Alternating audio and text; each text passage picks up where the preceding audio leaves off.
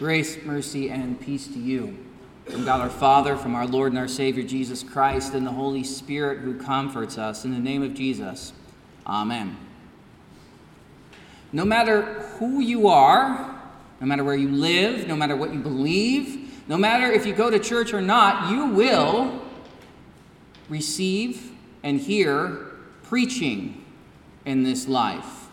One way or another, you will hear the words that some person thinks you need to hear and believe in. And you will have to determine if those words are faithful or false. You will either be swayed by their speech or you will reject it, and their words will work their way into your life. Some of these preachers will be good and faithful, proclaimers of the gospel of Jesus Christ, and their words will be a blessing to you. But some of these preachers will be preaching destruction. There will be preachers of the cross that saves. There will be preachers of the devil, the world, and your sinful flesh, whose words will be poison. And that is what St. Paul is telling the Corinthians in our epistle lesson today. The Corinthian Christians were doing a very worldly thing. They were pitting and comparing preachers of the cross against each other. Some were saying they were followers of Peter. Others were saying they were followers of Paul. Others were saying that they were followers of Apollos. And those who wanted to trump the rest of them said that they were followers of Christ. You see, the Corinthians were doing what people of the world had done for centuries. They would pick a wise person, and then they would say they were a follower of that wise person's school of thought. St. Paul had run into this sort of thing before. In Acts chapter 17, Paul was in Athens, not too far away from Corinth, actually. And he ran into Stoics and Epicureans, who were two competing, schools of philosophy founded by men who were considered to be great thinkers, those, those philosophers of the day, Zeno and Epicurus. And these philosophers would sit and debate day in and day out over the merits and the truthfulness of their teaching. And their followers would take up their teaching and join the debate so that the debate would go on and on and on. And these people would seem to be wiser and smarter and more eloquent than the rest of us. They would express thoughts that were complex and impressive, and that would gain them more followers who wanted to sound wise and impressive and would begin to follow them again. The church was doing this with the apostles and the evangelists. One say, I follow Paul. He's the one who came and told us the gospel first. He's the greatest. Then another would say, Ah, well, I follow Peter. He was a disciple of Jesus at the beginning and seems to have a bit of headship over the rest of the apostles. He's way better than Paul. And then another would say, Well, I follow Apollos. Do, do you remember how well he preached? His words were so eloquent. He had such passion. He's the greatest. And then finally, one would say, Well, I follow Christ. He's the one who sent them all. You know, these poor fools preach because Christ called them to. Don't you know they're preaching His words? Aren't we being called as Christians? He's the best. You fools are hitching your wagon to the wrong horses. This competition, this division, this pettiness. Paul's not having it at all. The Corinthians were treating the preaching of the gospel as if it were like the preaching that the world offers, pitting ministers of the gospel against each other out of nothing but pure vanity. And so Paul corrects them. He says, Is Christ divided? Was Paul crucified for you? Were you baptized in the name of Paul? And he goes on to say that he was sent to preach the gospel, not with words of eloquent wisdom, lest the cross be emptied of its power. You see, the accolades and the praise of the world meant nothing to Paul. His name being attached to a school of thought that men would debate to the end of the age was unimportant to Paul. He did not care about sounding smart, he did not care about looking impressive. He simply wanted to preach Christ, the Son of God who was made flesh to die for sinners. It was all about the cross that saves us. And that is what sets the preaching of Paul and the other apostles and evangelists apart. It's not that they were great philosophers who crafted lofty arguments. It was that they preached the forgiveness of sins in Christ. They did not care about impressing you. They were not out to gain popularity or fame. They simply wanted these people to repent of their sins and to believe in what Christ has done for them. And that stands out from the preaching of the world. The preaching of the world does not save, it's vain, it destroys. Solomon says, I said in my heart, Hey, I've acquired great wisdom, surpassing all who ever were over Jerusalem before me, and my heart has great experience of wisdom and knowledge. And I applied my heart to know wisdom and to know madness and to know foolishness. And I perceived that this was also striving after the wind. He calls wisdom, according to the world, vanity, striving after the wind. And this is because worldly wisdom, while useful in the world, can't save you. In the end, it can only dig you deeper and deeper into the grave. So, Paul asks a series of rhetorical questions to the Corinthians. He says, Where is the one who is wise? Where is the scribe? Where is the debater of this age? Has God not made foolish the wisdom of the world? You see, when we think about the founders of philosophical schools, what do they all have in common? They're all dead. Not a single one of them has been able to overcome that reality. And why is that? Well, none of them could conquer sin. Their teaching drives men deeper and deeper into themselves, and it drives them deeper, deeper into their sins. It can only affirm sin or seek to tame sin, but none of these things take sin away. The wisdom of man ends up being destructive. It buries people in their sins. It hardens man's heart. It warps their minds, and it leads to the destruction of the body and the soul. And that can be seen in what is deemed to be wisdom in this world today. Look at the preaching that you receive from those who are deemed to be the wise among us. Look at the media personalities, the politicians, the celebrity college professors, the social activists, and all the talking heads that scream and shout at you through screens. What are they telling you? Follow your heart. Seek to discover your authentic and inner self. Do what feels good to you. That's all that really matters because we're just cosmic accidents after all. We, we evolved from apes, don't you know? Well, where does that lead? The destruction of families, no fault divorce, fatherlessness, and functional motherlessness. Children are counted as wiser than their parents, but only if the parents decide that that child deserves to be born. The mutilation of our bodies so that we can express who we really are on the inside, on the outside, which turns out to be ugly and deformed. The denial of duty and vocation, hatred towards authority, hatred towards God. And where does this all lead? Inner despair listless apathy for the truth, violence, lawlessness, and death. You take the conventional wisdom of the day, and what do you see? The wise perish because their wisdom destroys them. And how often do we buy into this sort of wisdom? How often do we hear the lies of the world repeated so much that we begin to believe them? Many Christians fall away because of this. Remember, there are two types of preaching that you will hear that of the world and that of God. The preaching of the world is destructive. Yet it can be very alluring, especially when you are completely immersed in it day in and day out.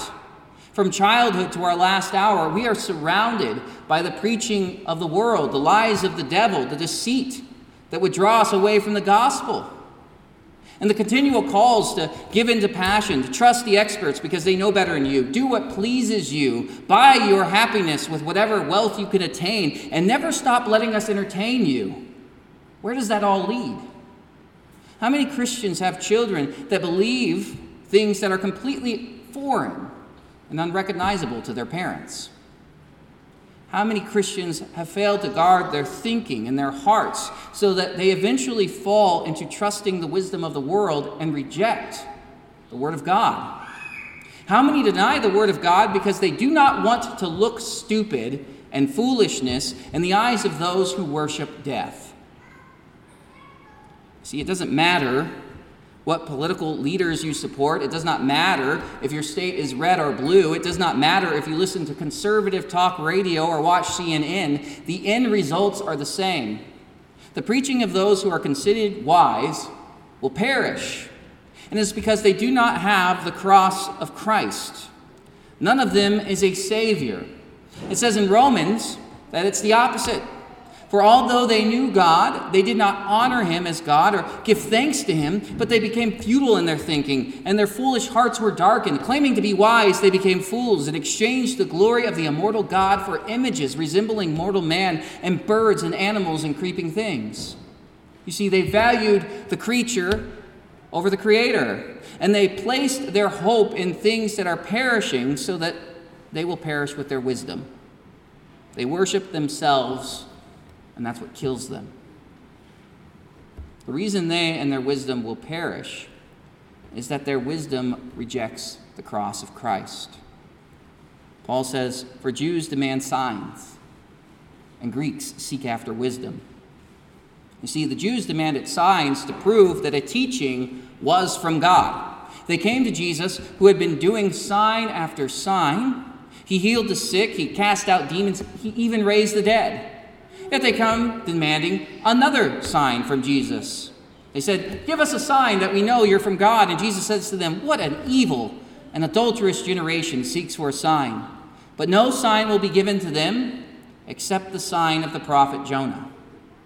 And you see, here Jesus is talking about the resurrection. Just like Jonah spent three days in the great fish, Jesus will spend three days in the grave. And just like Jonah came out from the belly of the fish to do what God had called him to do, Jesus will rise from the grave. Yet this sign, the resurrection of Jesus, was detestable to them. They rejected it. They hated Jesus for that sign. As Paul says, this became a stumbling block for them. They could not receive the gospel because of their hatred for Jesus and their denial of the need for forgiveness of sins. They could not believe in a God who would fulfill the law and free men from the curse of the law, rendering all their Pharisaism useless. And then we have the Greeks that seek after wisdom. They sought truth in human reason. We should be reasonable people. Reason is good. But they found the cross to be totally unreasonable. One man dying for the sin of the world, the resurrection of the dead, God actually being God who cares and saves and is not distant or non existent who is open, not open to our speculative designs for him. These things are unreasonable when held up to our human experience, our observation, our reason, our wisdom. And so St. Paul warns the Colossians against this. He says, I say this that no one may delude you with only plausible arguments. Do not let their arguments turn you away from the truth that God has revealed. God reconciling himself to the world through the death of Christ is madness to the Greeks. And that is because they have no conception of a loving and eternal God. They hate that concept. And so they would rather focus on themselves. The Jews and the Greeks demanded proof, signs, wisdom. But Paul does not feel the need to prove what God has revealed. He does not need to enter their way of explaining the world. He does not feel compelled to be counted among the wise. He simply preaches Christ. He does not need their favor. He does not need their acceptance. He does not need to feel important. And he does not care if people think he is the greatest. He wants to proclaim the cross of Jesus. And unlike everything else in the world, the cross actually does save you. Everything else, even if it seems noble, will drive you deeper and deeper into your sins. It will drive you deeper and deeper into despair and death. It will either teach you to embrace your sin or lie to yourself and tell yourself that you can conquer your sin. Either way, your sin rests upon you. But only the cross of Jesus forgives sinners.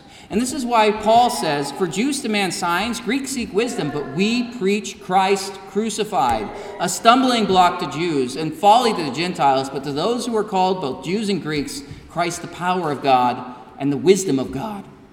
For the foolishness of God is wiser than men, and the weakness of God is stronger than men.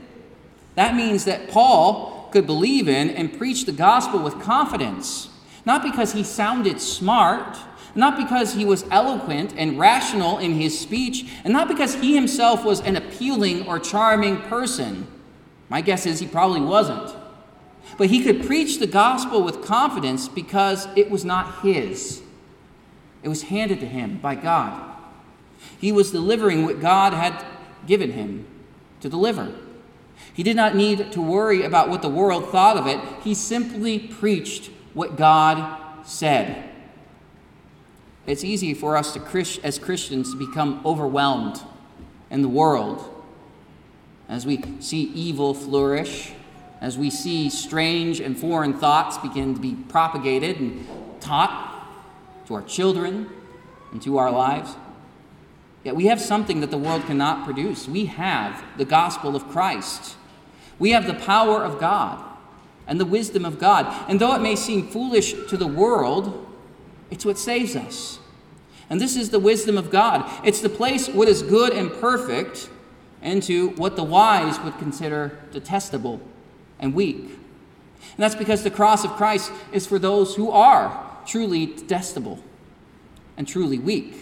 It is for those who know their sin. It's for those who have been humbled before God. And St. Paul says, For I consider your calling, brothers. Not many of you were wise according to worldly standards. Not many were powerful. Not many were of noble birth. But God chose what is foolish in this world to shame the wise. God chose what is weak in the world to shame the strong. God chose what is low and despised in the world, even things that are not, to bring nothing to the things that are, so that no human being might boast in the presence of God.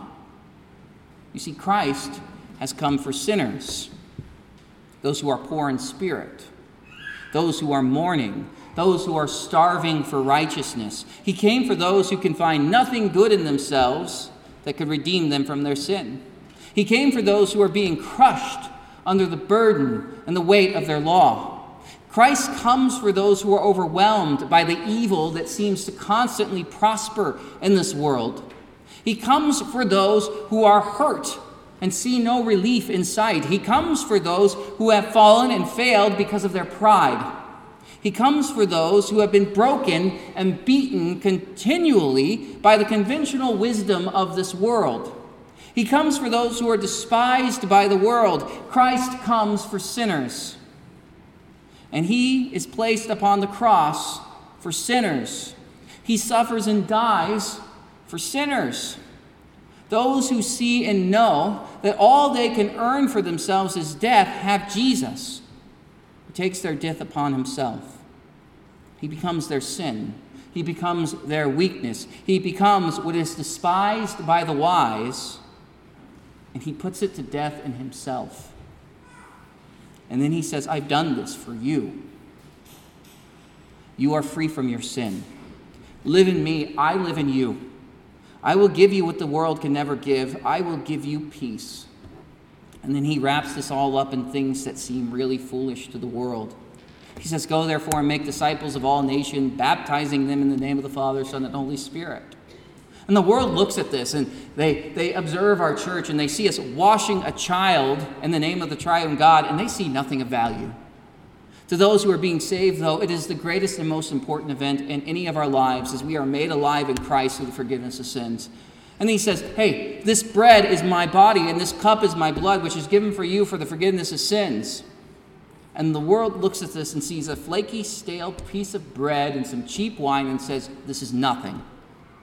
But for you, who have been delivered from the world, you know it's a participation in the body and blood of Christ and a proclamation of his cross until the end of the world. And as Jesus sends men out to preach the gospel, and the world sees a fool in weird clothes standing in a pulpit before a bunch of people, well, you know, and you see past the man in the ridiculous outfit and rejoice that the gospel of Christ is administered to you in your need. See, the world cannot comprehend these things. They will laugh at it, they will mock it And this is to be expected. But for you, it is your hope, it is your joy, it is your life. Because in all of these things, you can say with confidence, Jesus died for me. You can know what that death means because you are freed from the world. You are freed from your sin. You are called out from darkness and despair and death, and you are given light and hope and life.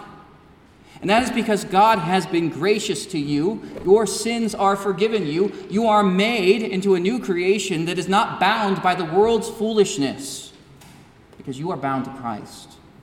You are joined to Him, and He to you. It has nothing to do with you, it has everything to do with Him because He loves you and has made you into one of His children. And in this, He has made you wise not with the wisdom of the world that is marked for destruction, but with the wisdom of God that saves and will never perish. And so we preach Christ crucified. We are glad with St. Paul to be considered fools by the world. We are made wise unto the gospel of Christ. We find relief from the world's foolishness in the wisdom and the power of God. We gather together as a congregation of holy people, marked and set aside by the Lord God to receive this gift. Jesus has forgiven you your sins. God has provided His mercy, His love, and His grace for you. His Son dies to forgive sinners, and that includes you. You who trust in this promise, you who receive this gift in faith, you are wise, and you put the wisdom of the world to shame. In the name of Jesus, amen. And may the peace of God that surpasses all understanding guard your hearts and your minds to life everlasting. In the name of Jesus, amen.